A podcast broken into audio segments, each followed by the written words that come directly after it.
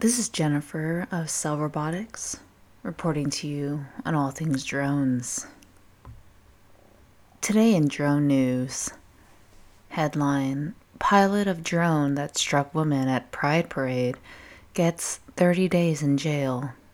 Dateline February 24th, 2017 at 1 p.m.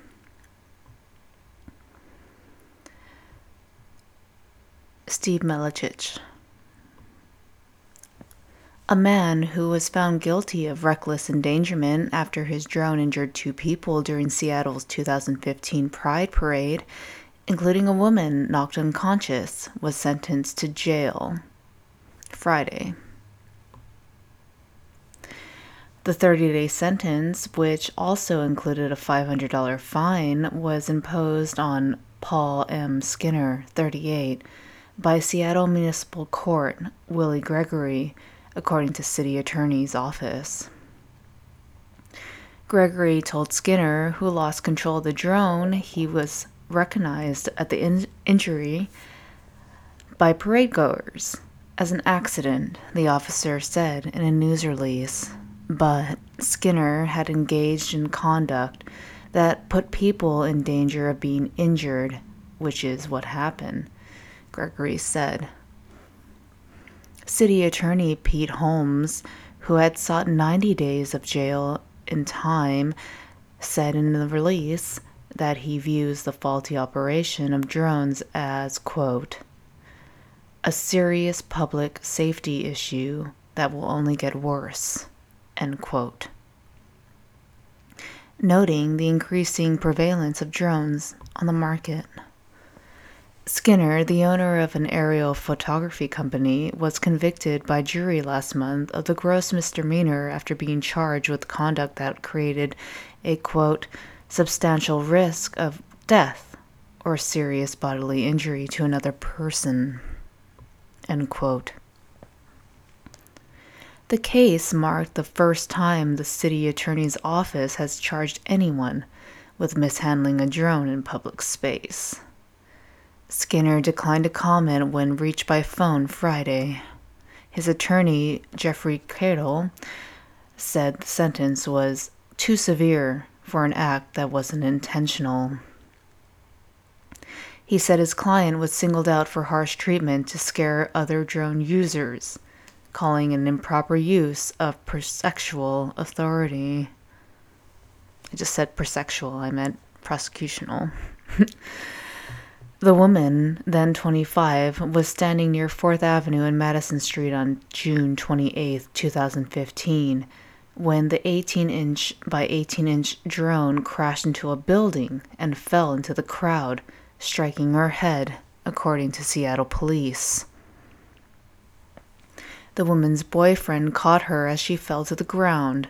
An off duty firefighter helped treat the woman and called for police.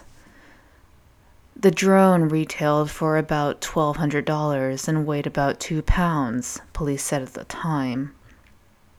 During trial, prosecutors called several witnesses, excuse me, including the woman who suffered a concussion and a man who suffered a minor bruise according to the city attorney's office. The verdict came after representatives of Seattle Space Needle revealed an incident captured on video in which a flying drone struck the structure's roof and were preparing for a fireworks per- parade on New Year's Eve. I'm sorry, this this story is just incredible to me. During Friday's sentencing, Assistant City Prosecutor Raymond Lee said Seattle re- residents should, quote, should not fear a drone strike falling from the sky, and that Skinner created the situation that caused harm, according to the news release. In handing down the sentence, Gregory, who had presided over the trial, told Skinner the injured woman, quote, had a hard time talking about what happened to her when you place a drone in the air. End quote. A May 25th hearing has set to determine the restitution Skinner owes the woman for her medical treatment. Skinner's attorney said he will appeal the verdict. While pending, Skinner will not have to serve the 30 days in jail or pay the fine. Even with the appeal, Skinner will have to take a certified class on drone safety under the sentence. Holmes praised the work of Lee and his co counsel, Assistant City Attorney Jeff Wolf. Quote, with limited legal tools at our disposal, Holmes said, I'm extremely proud of the job they did. Operators should know that we continue to go after them when they disregard public safety, he said. End quote.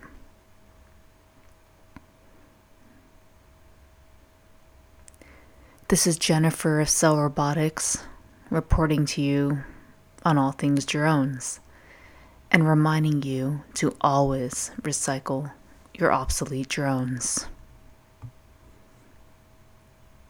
10 4.